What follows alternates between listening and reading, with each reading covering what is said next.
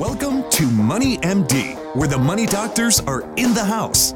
We're giving out prescriptions for better financial health and making smart decisions with your money. We give common sense solutions to your complex problems. And now, here are the doctors. Well, Ryan, we are marching on through January here. Um, wow, I mean, we had a good. I mean, we're through the holidays now. Yeah, and, finally. Uh, and football is kicking off, and I mean, kicking Yeah. off. It's winding down, but wow, the, the, the NFL playoffs are are getting yeah, exciting. You had a big win by the Georgia Bulldogs in the national championship. That was huge. Um, and then obviously NFL playoffs. My Cowboys are advancing, and they've only won like two playoff games in my entire life. So You're pretty excited, I'm aren't you? pumped that they actually came out and won a playoff game on to San Francisco. But there's going to be a lot of great games this week. Yeah, there is. Jacksonville Jags are still in it, you know, Yeah. and, I, and that's our Trevor Lawrence guy from Clemson. So we're so excited about that. And hey, it'll be a fun weekend. Be Absolutely. good. Be good to see all those NFL games and uh, see who winds up in the playoffs and the Super Bowl here, or the championships and the Super Bowls. So that's exciting. Speaking of exciting, we have some exciting stuff to talk about. Um, you know, we're going to talk about um, the stock market and review last year. Maybe not so exciting because it was a rough year in the stock market. Okay. Yeah. But, you know, it's worth looking back and, and saying, okay, what happened? Why did it happen? And, you know, how how did what did well? Um, or what held up well, we should say. And uh and what does that say about this year and going forward? So we're gonna dig into that. Got a good article here out of New York Times and um, I think it'll it'll shed some good light on that. Yeah, and the next is five ways to protect your money. Always good to review things. Hey, how can I be saving money? Um, obviously, we can't predict what's going to go on in the economy, but it's always good to be protecting your your income and your money. And so we'll talk about five concepts. Yeah, those are great tips. So stay tuned for that. By the way, I'm Steve Marbert. I'm a certified financial planner and a Dave Ramsey SmartVestor Pro with over 27 years experience in financial planning and investment advice. And I'm Ryan Borders. I'm also a certified financial planner and a Dave Ramsey SmartVestor Pro. And we are excited to have you listen to us today on our weekly show. Our podcasts are up every Friday morning. Um, check us out on our website. Um, you can check us out there on moneymd.net. Um, you can listen to us, you know, off iTunes or straight off the website, anywhere in the world. Um, we have a lot of resources on our website as well. So do check out our website. And uh, you can send us your questions. We'd love to hear from you, and we will talk about those right here on the show. Well, Ryan, we're going to start off here with the financial fact of the week. Yeah, this one starts with looking back at U.S. car sales for 2022, which were actually down. Um, so if we really look at the full year sales, uh, just under 14 million units were sold, so down 7.8% from 2021. Um, trucks, uh, SUVs, uh, full sales were down 6.4%, while passenger car sales were down 12.8% um, compared to 21. So we saw a decline in car sales in 2022, which is pretty interesting. Yeah, well, you know, I mean, higher interest rates are having a real effect on purchasing. I mean, so, you know, consumers are pulling back. I mean, it's kind of to be expected when you got to pay a lot more lot higher interest rate, Yeah. and, and most people do finance those those purchases. Unfortunately, we we you know like to recommend paying cash for your car, so it shouldn't really matter, right? Yeah. Well, hopefully it's going to help with just the cost. You know, obviously cars costs have skyrocketed, especially used cars, and so hopefully Right. that's going to help correct some things there. Yeah, absolutely. I did read yesterday that 10% of, of new car sales last year worldwide were electric cars, EVs. Yeah, I saw that too. Yeah, so there you go. So I mean, those are taking hold. So that's a, a little bit of good news, I think. Yeah. But uh, but yeah, car sales definitely down, and I expect they'll slide some more this year, given this hot, the higher interest rates, and um, and that all speaks to the stock market last year. Tough year in the stock market. Um, you know, so we want to talk about 2022 stock market in review. You know what's going on there, and uh, this is based on an article from New York Times um, very recently, Jeff Sommer. But uh, Ryan, you know, 2022 was a year most investors would rather forget. I'm afraid. Um, you know, all the major indexes were down, um, with the S&P 500 clocking their worst year since 2008, and ended with um, ended a three-year winning streak. We had three nice years in a row. So the S&P 500 was down about 19.4 percent last year, based on the price and the Nasdaq Composite was down 33 percent. I mean, easily blowing up all the Wall Street estimates last year. So, um, yeah, we're going to look at some of the estimates, what they predicted, and what actually happened, and it's interesting to see the difference. But international stocks also closed down on a sour note, down 16.5%. That was the worst annual uh, return since 2018. And the Russell 2000 of U.S. small stocks were down 21% for the year. So, needless to say, there were not many places to hide from the carnage last year in the stock market. Yeah, and a lot of things happened. And so, just looking back, you know, the Russian invasion of Ukraine, you know, that really snarled the supply chains. Uh, another year of COVID turned markets on their head this year or this past year. Inflation surged around the globe, and central banks hiked rates at a hectic pace to keep price hikes from spiraling out of control. And uh, China, the world's second largest economy, periodically would shut down their entire, you know, entire cities to contain, you know, the virus. Um, energy supplies were cut off, but recession fears um, send, but recession fears sending demand um, falling in the second half of the uh, of the year anyway. All of this left a few safe places for investors to employ their money without some pain. So a lot of things happened. Yeah, it really did. It was it was an interesting year. A lot of a lot of uh, things were pulling uh, markets down.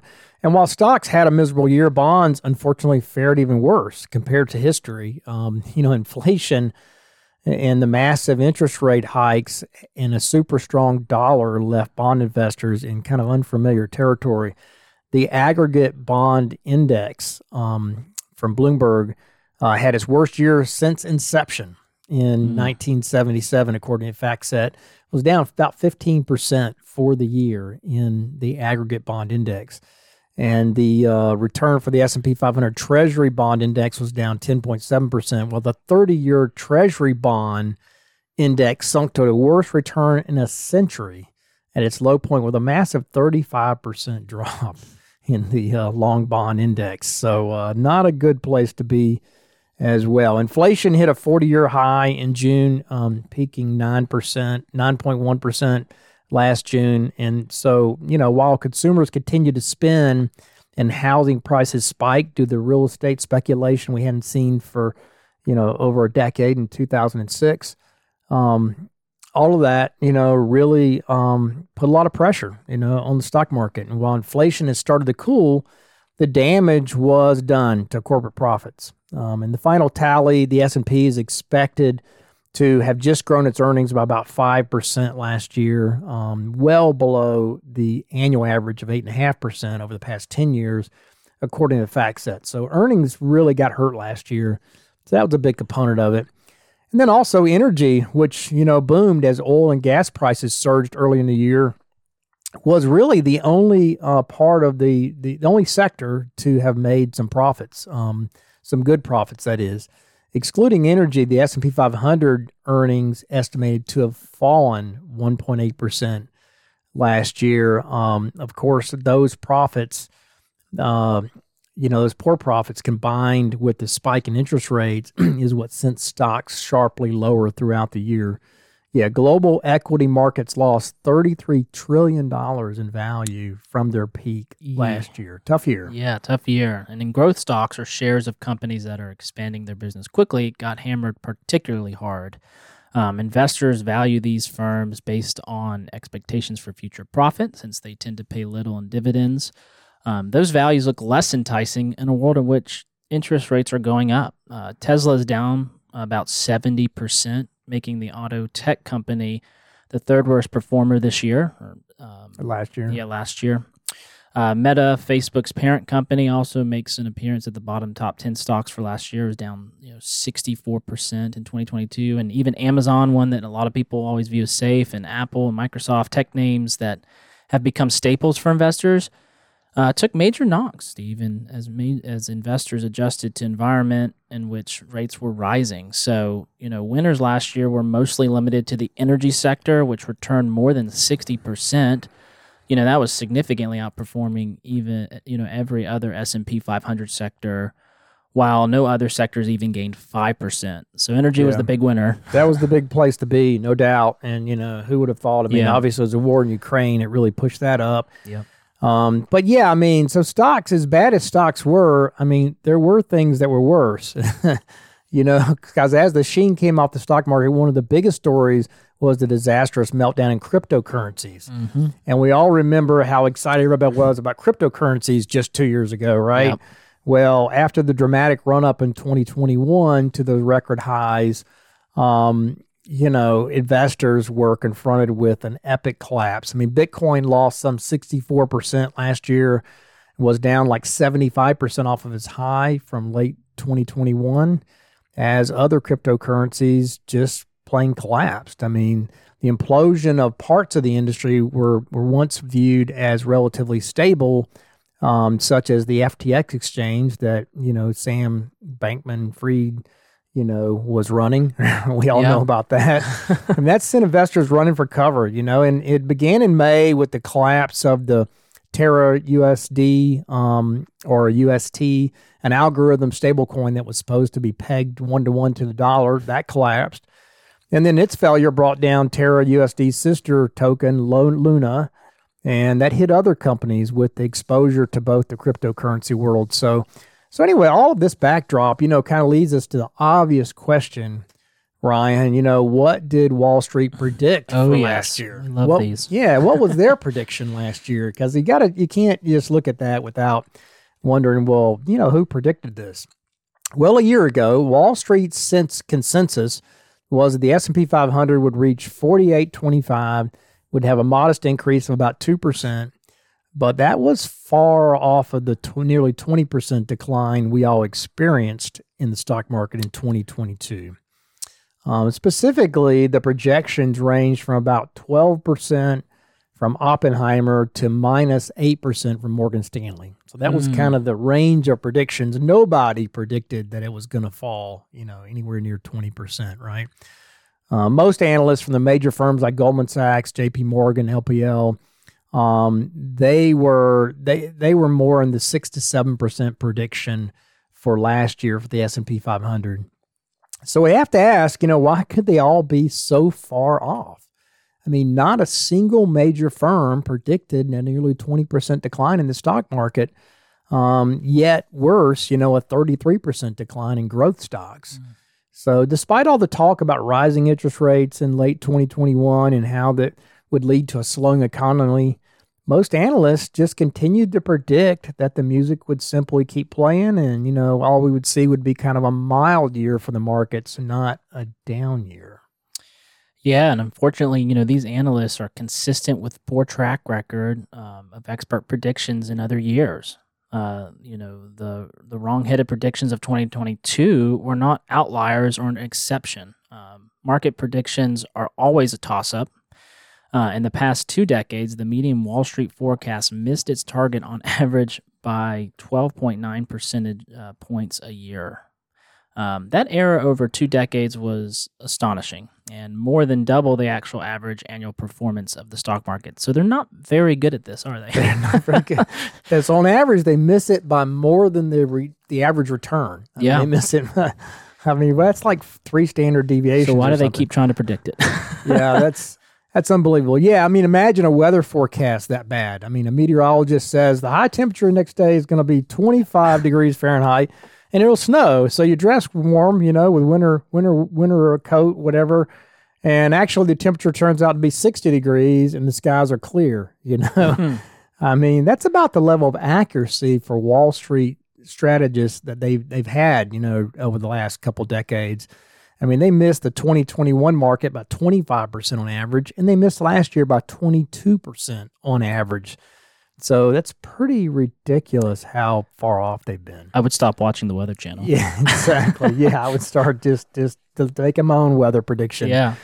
Right. So yeah. So what are we to make of the predictions for 2023? Um, which on average are around a break even. So if you talk these, look at these same analysts the consensus is about a break even for 2023. That's their prediction.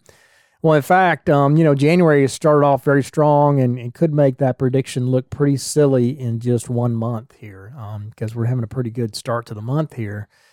Um, so, yes, even after a significant down year, Wall Street analysts are predicting a flat year ahead with not real gain, no real gains. Um, you know, and that seems unreasonable if you look at history because the following 12 months on average after hitting bear market territory is a 22% gain for the stock market.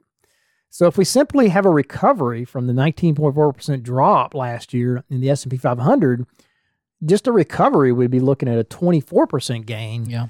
So it's kind of inconceivable that the average consensus estimate is a break even. Yeah. So why does Wall Street defy history and statistics so much in their predictions? Well, we have to think it has to do with their emotions and the expectations of their peers driven by their emotions. We talk a lot about that on this podcast. How many people think more at the emotions than the actual technical side?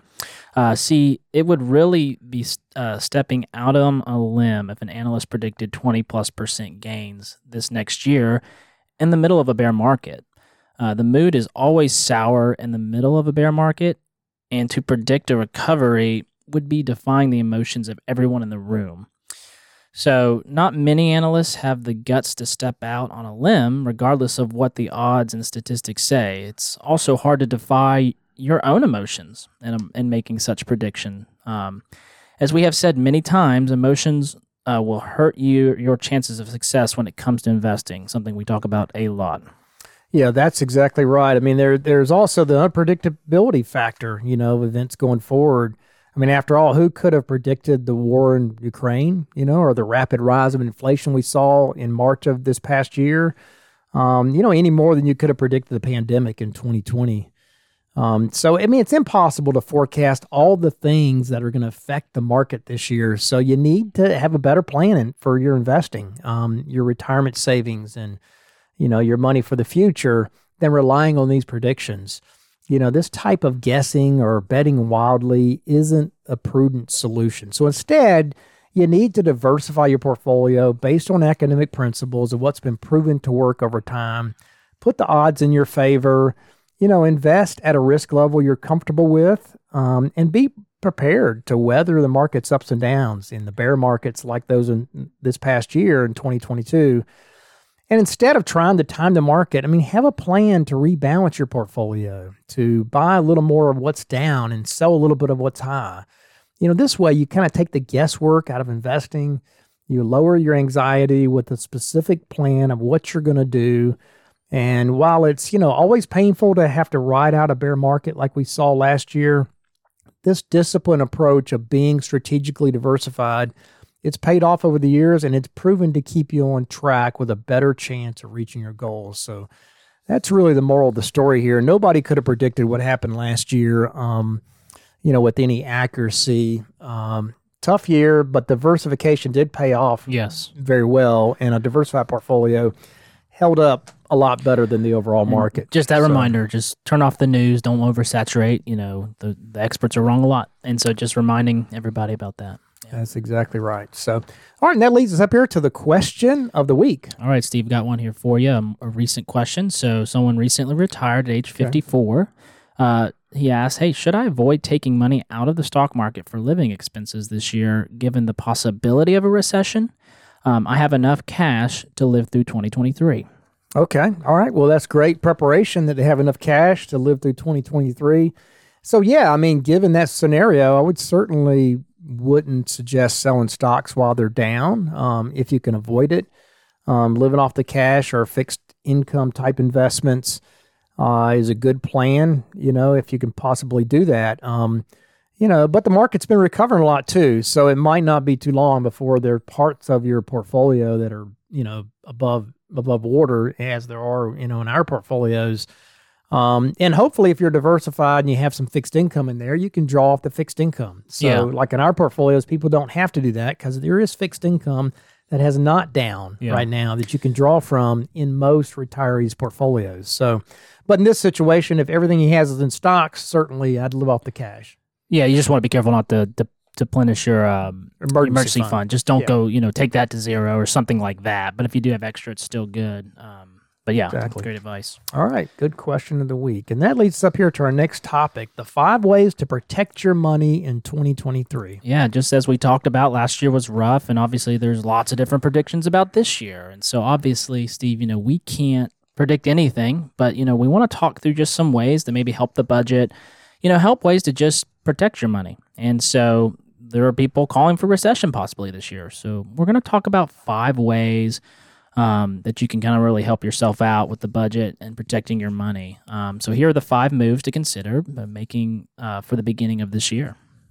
Yeah, that's right. And first one is to earn more on your savings. Um, yeah, keeping your cash in a typical savings account, Ryan, is not a good idea. The average bank savings account's only paying like a quarter of one percent. Um, so you know, yeah. So if you have a thousand dollars in savings, you're you're barely going to earn enough to to you know buy a slice of pizza. So yeah, you need to do better than that. Um, you know, some of the lowest rates are at the big institutions. Um, you know, and, and so these big banks they earn a ton of money off the balances people leave in their savings accounts. So instead of that, you need to go online. Um, you need to get some a good high yield savings account that's paying more like four percent which are very available in today's world. Yeah, absolutely. You know, there's other things to look at too, like we've talked about a lot, is the I bonds. You know, which they're currently paying about six point eight nine percent. You know, it's one thing you could look at. Um, but you know, these must be held for at least a year. Um, Americans can buy up to ten thousand of these, uh, you know, of the U.S. government-backed savings bonds each calendar year. So we're in a new year, so everybody can buy that. Um, another thing to look at is money market funds too. You know, if you have that emergency fund or extra savings, you know, money markets, what are they paying about now? Three to four percent. Yeah, they are paying over four percent in a good yeah. money market account today. Yeah, and you know, so just, you just want to look around. A lot of times we just kind of become complacent, kind of used to what we have, and a lot of times there's a lot of better options out there: high yield savings accounts, money markets, even these I bonds. Something to look at. An- another thing to look at, Steve, is um, the second is you know you can switch bank accounts. You know, bank banking has changed dramatically over the last two decades, um, but chances are the institution you know you're banking with hasn't. Um, Americans, you know, stick with the same primary checking and saving accounts for about 17 years on average. And this is according to Bankrate. So that is a long, you know, longer than the average marriage, unfortunately. yeah, that's not a good sign. Yeah. Uh, you know, so it's worth regularly just shopping around, you know, making sure you're still getting the best deal according to bankrate.com, you know, particularly if you're paying any ATM or monthly maintenance fees. You know, a lot of banks are offering, you know, those for free. My bank doesn't charge me anything for that. So, for example, you know, customers who typically carry a low balance in their checking account may benefit from choosing accounts with extended overdra- uh, overdraft grace periods um, you know, obviously you want to make sure you're budgeting well, have a good emergency fund that we're not in those types of situations, but there are different things you can look at, um, you know, shopping around for different banks. Yeah, that's right. And, you know, um, you also, um, if you have more than 250,000, um, you know, in your bank, for instance, you know, that's the maximum amount that the depositor can be insured with for the FDIC, the Federal Deposit Insurance Corporation um, that backs your account at a bank. So you might benefit as well to switch that to a brokerage firm because brokerage firms typically will go out and buy outside insurance that covers you at a higher limit. You know, Fidelity, for instance, it covers up to like $3 million. Um, I know TD Ameritrade and Schwab also covers a lot higher limit than a bank account would. Um, so, yeah, so you can move your money out of the bank and you can also get access to a a good money market account and a brokerage firm that pays over that 4% as well. Um, and cancel your subscriptions. I mean, this time of year, many Americans they'll sign up for gym memberships as part of the resolution to lose a few pounds.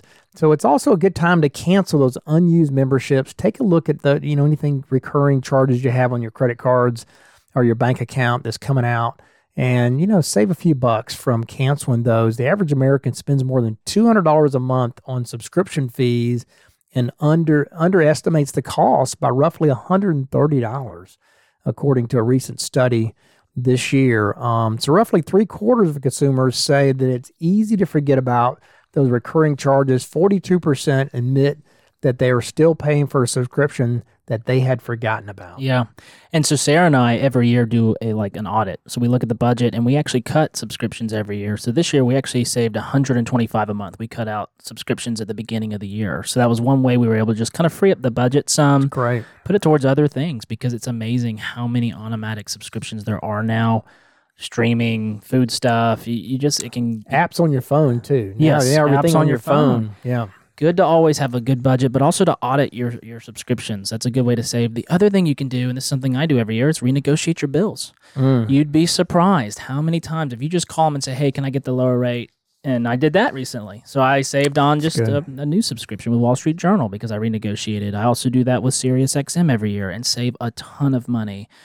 Um, so I'm talking through personal experience on this because it, it, it does add up, and you'd be surprised how willing your internet company might be willing to knock your bill down forty dollars a month just to keep you. It's it's cheaper for them to keep you. Yeah, absolutely. Another way is just that to ask for certain fees to be removed from your statement. I mean, these charges you know, include line items for your phone, your internet, cable bill. They may appear as other fees. Um, so, you know, if your first attempt to negotiate isn't successful, call again on a different day. You know, you may have more success with a different customer service representative. So, yeah, get those extra fees taken off. And then check your 401k. Um, you know, the standard advice for retirement plans is to let them run on autopilot and to resist the temptation to check your account and make changes when markets are down. Um, and we certainly agree with that. Well, you don't you don't want to be you know working off of your emotions, but at least once a year it pays to kind of log onto your account, review your savings rate, um, your investment mix, um, the types of, of tax managed accounts that you use. You know the S and P 500 was was down like we said 19.4 percent last year. Bonds also had a terrible year. Um, so investors should rebalance their allocation. You know, make sure you get rebalancing. Set it up automatically if you can, so it's automatically rebalancing in your 401k. Make sure you have a good allocation in there, um, and that you have the you're taking advantage of the most recent funds and the lowest cost funds that are in there as well. Um, Internal Revenue Service (IRS) said recently 401k contributions. Uh, they raised the limit two thousand dollars to $22,500 for this year. So the largest increase ever in terms of percentage. So for people 50 and older, it's, it's they've raised it to thirty thousand dollars. So make sure you're getting the most you can into your retirement plan. Yeah, and, and, just going back to what we talked about earlier, you know, you just want to avoid checking it too often. You don't want to look at it every day um, because that's just gonna your emotions are gonna kick in, and it can make you make a lot of mistakes. Um, so you know, as inflation strains you know budgets, some Americans may have to make temporary reductions to 401k savings. Um, but the good news is the impact of doing so, even for a few years, isn't as big as you might think. You know, as provide you have a plan to catch up later. Obviously, we want to avoid that if we can.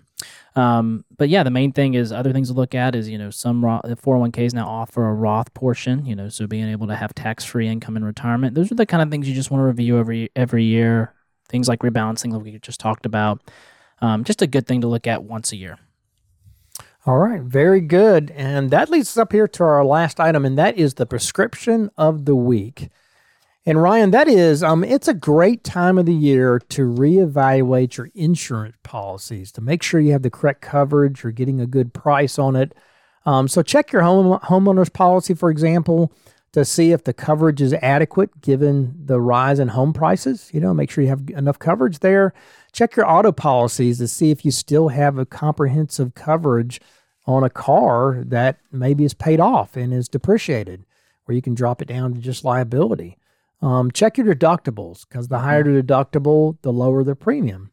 So check that. Um, and you know, see if life insurance policies are adequate and still make sense given their cost and their performance, given your stage in life. Um, so review every policy you know, this year, make sure that you're getting good value and you're adequately covered for this part of point in your life. That's the prescription of the week. Yeah, and just talking into that, we recently did an audit of our insurance and saved a bunch of money and actually got more coverage by switching. Perfect. And we were with a company for 10 years. And you would think that we'd get a better deal, but now we, we were able to save a lot of money. We yeah. even added an umbrella policy and pay less now. Yeah, and the market has changes too every year. So, you know, sometimes you can get a better deal just by shopping around. So, but check your insurance. You need to do that at least once a year. Yeah. Make sure you have good coverage and you're you're getting the uh, type coverage that you really need for this point. So that's our prescription of the week. And that brings us to a close for this week's edition of Money MD. Tune in next week to hear more prescriptions for your financial health. Check us out on our website, moneymd.net. Send us your questions. We'd love to hear from you. Or you can give us a call at Richard Young Associates at 706 739 0725. Thanks for listening. and Have a great rest of your week. information only and should not be taken as specific investment, tax, or legal advice. None of the information contained in this broadcast is intended by the host to be a solicitation for the purchase or sale of any security. All hosts are representatives of Richard Young Associates, a registered investment advisor.